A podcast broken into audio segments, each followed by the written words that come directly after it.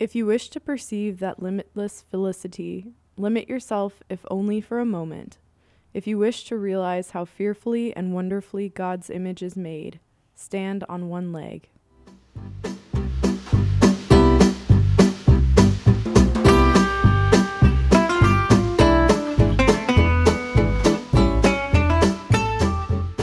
Welcome to Pints with Chesterton.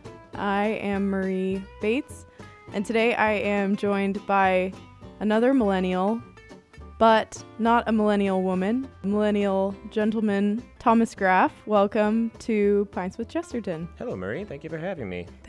Thank you for joining me. You like Chesterton, and when we were doing our study of Orthodoxy, you got very excited about a particular chapter. What is your favorite chapter of Orthodoxy? I did get very excited when you uh, were getting ready to record the paradoxes of Christianity. That's uh, that's probably my favorite thing I've read of Chesterton, which you know, relatively speaking, is not much. But every time I read that chapter, it's it's it's a whirlwind of excitement, especially just the way it leads up to the very end with the uh, with the great chariot of Christianity.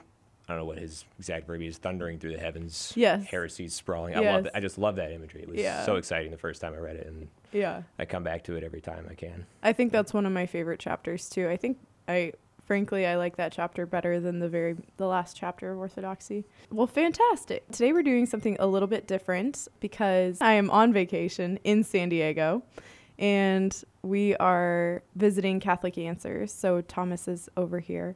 And I said, "Would you like to discuss an essay with me. This is something that we might might try to do a little bit more of over the coming months. Bring on some Chesterton lovers to talk about some of his shorter works. He's written a lot of essays. So the one that we're talking about today um, is uh, about the advantages of of having one leg.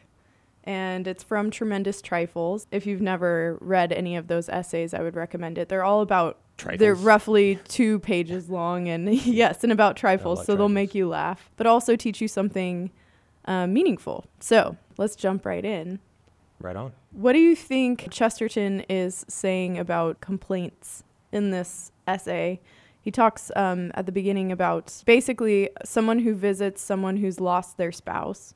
You know, the person who's visiting is trying to say something consoling to the widow and says, I think one can live through these great sorrows and even be the better. What wears one is the little worries. And then he kind of goes on to talk about how people complain about all these tiny things in their life, their lives. So what what were your thoughts on what he says about complaints?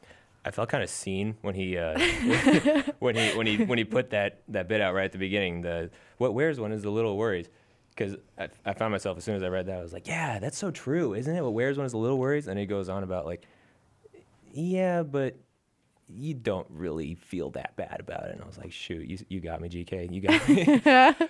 but I I thought it was really poignant how he uh, later on, you know, down in the next paragraph, he he he talked about people with great troubles often talk about little ones, and he said that, and that's what he says. Like in that sense, that's when it's most true that the little worries are most wearing.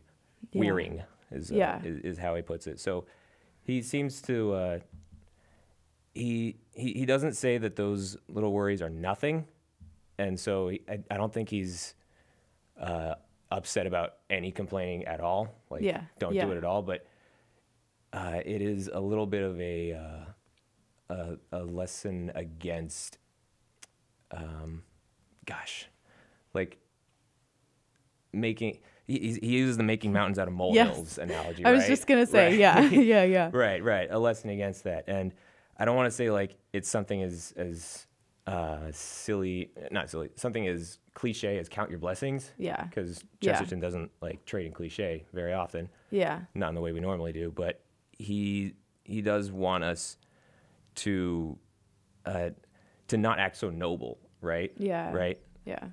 I, I don't know. I'm yeah, kinda falsely. circles. No, no, no, I agree. He kind of talks about the person who says, um, well, I would wear the crown of thorns if I had to. Exactly. Um, and they, but they, you know, they complain about the tiny thing that's bothering them, or the guy who's like, like you know, I, I would handle an elephant, but he knows there are no elephants in his country. Exactly. Exactly. Um, and so it's kind of this like false sense of um, tragedy in your own life, I guess, and like how how hard is your life really? Right. Um, Right. Yeah, it's it's like it's not first world problems so much as it's like so much as it's uh, making yourself out to be someone who could handle worse than first world problems. Yeah. I liked yeah. I liked the part where he uh, what do you say? Where he said the lady may excuse herself for reviling the crumpled rose leaf by reflecting with what extraordinary dignity she would wear the crown of thorns if she had to. And one of the things I thought with that passage and the other examples he gave afterwards was like one of the answers, one of the like the classical answer to the problem of evil, right? Is that uh, God permits evil, permits bad things, uh, in order to bring greater goods out of them. And mm. philosophically, that's true. But if you're really going through it, if you're really experiencing personal evil and tragedy, you find it really hard to see that that is what's happening. Yeah. And you know, Yeah. you cry out to God, and you're like, "Why would you allow this?" Yeah. and so for my part, I have, I mean, I'm, I'm blessed to not have had a whole lot of really hard tragedy in my life. So Mm-hmm. it's a little bit easier for me to swallow the philosophical answer to that. Sure. It's, it's easier for me to Yeah. say, well, yeah, God permits great evil uh, to, uh, uh, to allow a greater good for Yeah. it. But at the same time, I kind of have to know in the back of my mind, like, how hard have I really been pushed to accept that in like, Yeah. when stuff really gets real? Yeah. As usual, Chesterton shows that he's a great study of human nature because I when I read this, I thought, no, I, I understand. I've seen this before. If someone loses their spouse or even if honestly, even if you've just maybe had like a bad breakup or, you know, you've lost your job, like some something big and emotional has happened for you, something difficult's happened for you. It is the sometimes that little thing that breaks the camel's back. You mm-hmm. know, it's like you try, you try to do something and it goes wrong and it's like maybe you burn your dinner that night and like it, all of a sudden well maybe not you but I eh, Right. you know I might be in tears Right. if I lose my job that day and then this little thing happens where I like, you know, burn my food or whatever. So I liked how he kind of painted that imagery. And I think he's kind of making a logical, I don't know, exception for those people who are like, they're really going through it. hmm And it's like these little things just feel kind of like adding insult to injury. Mm. But he's, yeah, he's talking about the people who are not going through it Right. that don't have tragedy and Right. and when he says you know we may concede that a straw may break the camel's back but we like to know that it is it is really the last Yeah. straw and not the first Yeah, I had to read that a couple times to make sure. I, yeah. yeah yeah it's like don't have this false humility hmm be and and be grateful for for what you do have what do you think about when he says to appreciate anything we must al- always isolate it this was a part of the essay that i found more confusing Yes. Um, Yes. And and David and I kind of chatted about it, and we were kind of saying maybe it's with perfect clarity that you can see something that is by itself with nothing around it to cloud it. But I, Mm. what were your thoughts on that?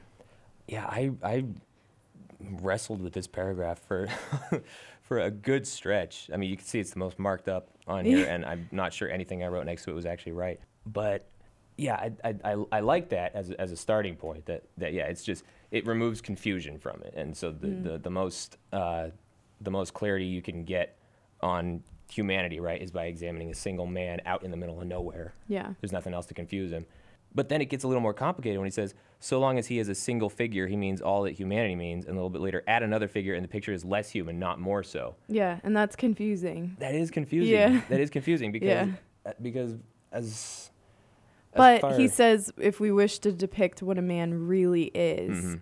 and so it that man specifically, and not Right. him in relation, I guess, to Right. anything else or anyone else. And I guess maybe depict is an important verb there because I'm kind of, I was kind of taking to appreciate anything, we must always isolate it to mean like, that's, is, is he saying that's the same thing as to understand or to like, yeah, or to yeah. like I yeah, I see what you visualize mean. it and, and see it for what it is. yeah, And to and so you say if we ju- wish to depict what a man really is, we must depict a man alone in a desert.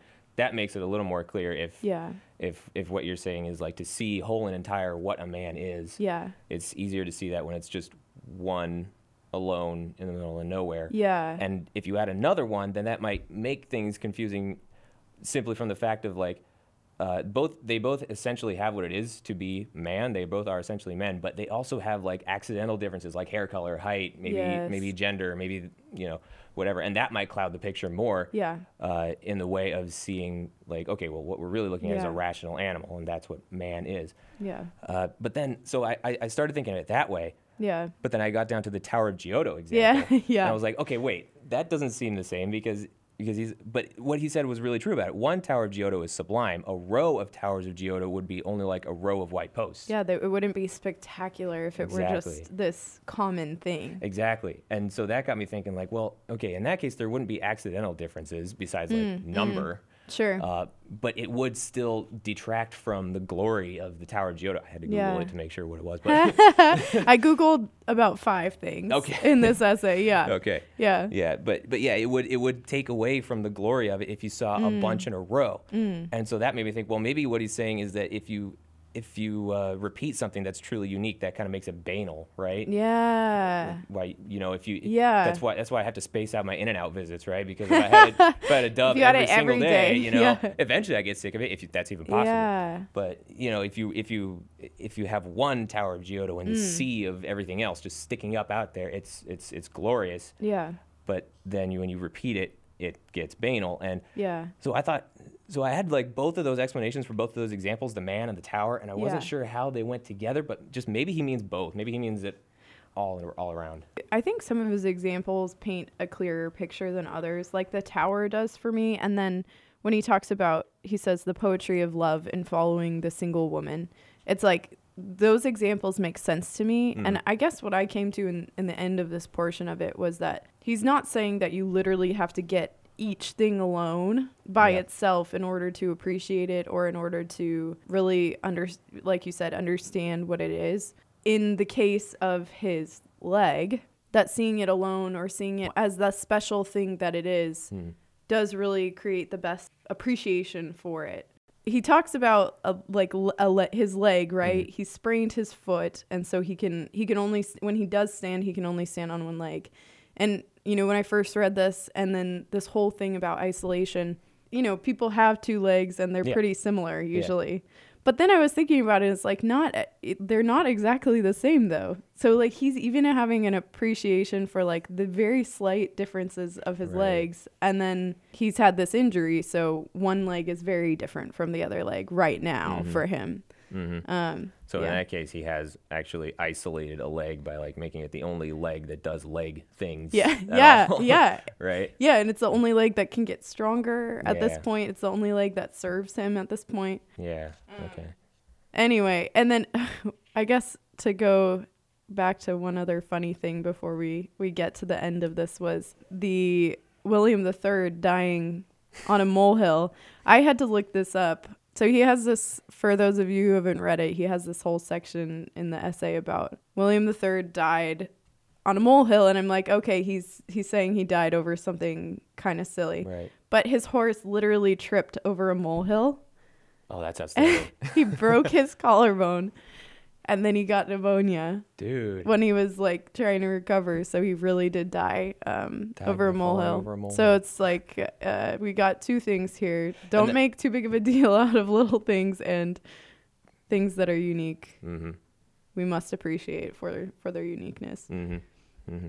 what were you gonna say Thomas? I was I was about to say like that that was that was the section like the, the little aside he makes where he's like I don't deny that molehills can be important and and Yeah. he was saying like yeah these Yeah. small annoyances like they're they're annoying because you can't see them and everything and you know what every now and then it could actually take a guy out I guess Yeah. but then he goes on to say like but y- you know you still like just be cool about it like Yeah. like it's it's Yeah. really not that that big a deal and Yeah. and you know William III you know maybe it was supposed to happen that way he didn't say that but you know is it too he's, soon He's kind of laughing at well, yeah, too soon, William. Yeah.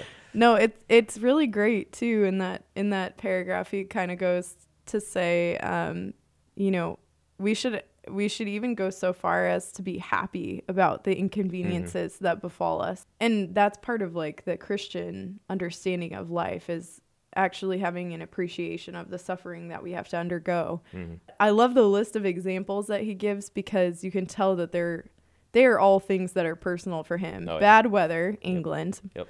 Confinement to this or that house or room, his foot. Right now.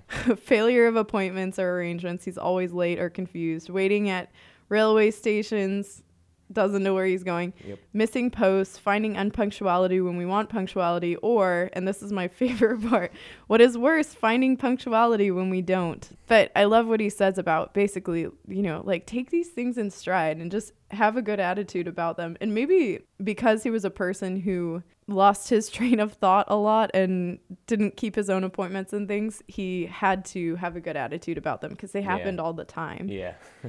it wasn't going anywhere. yeah. Right. So at the end of this essay, he talks about what the secret to gratitude is and what he's learned from standing on one leg. What were your thoughts on the end of the essay? hmm Uh, I, I wrote a little thing at the bottom. I, I tried to make a little list. Just said benefits.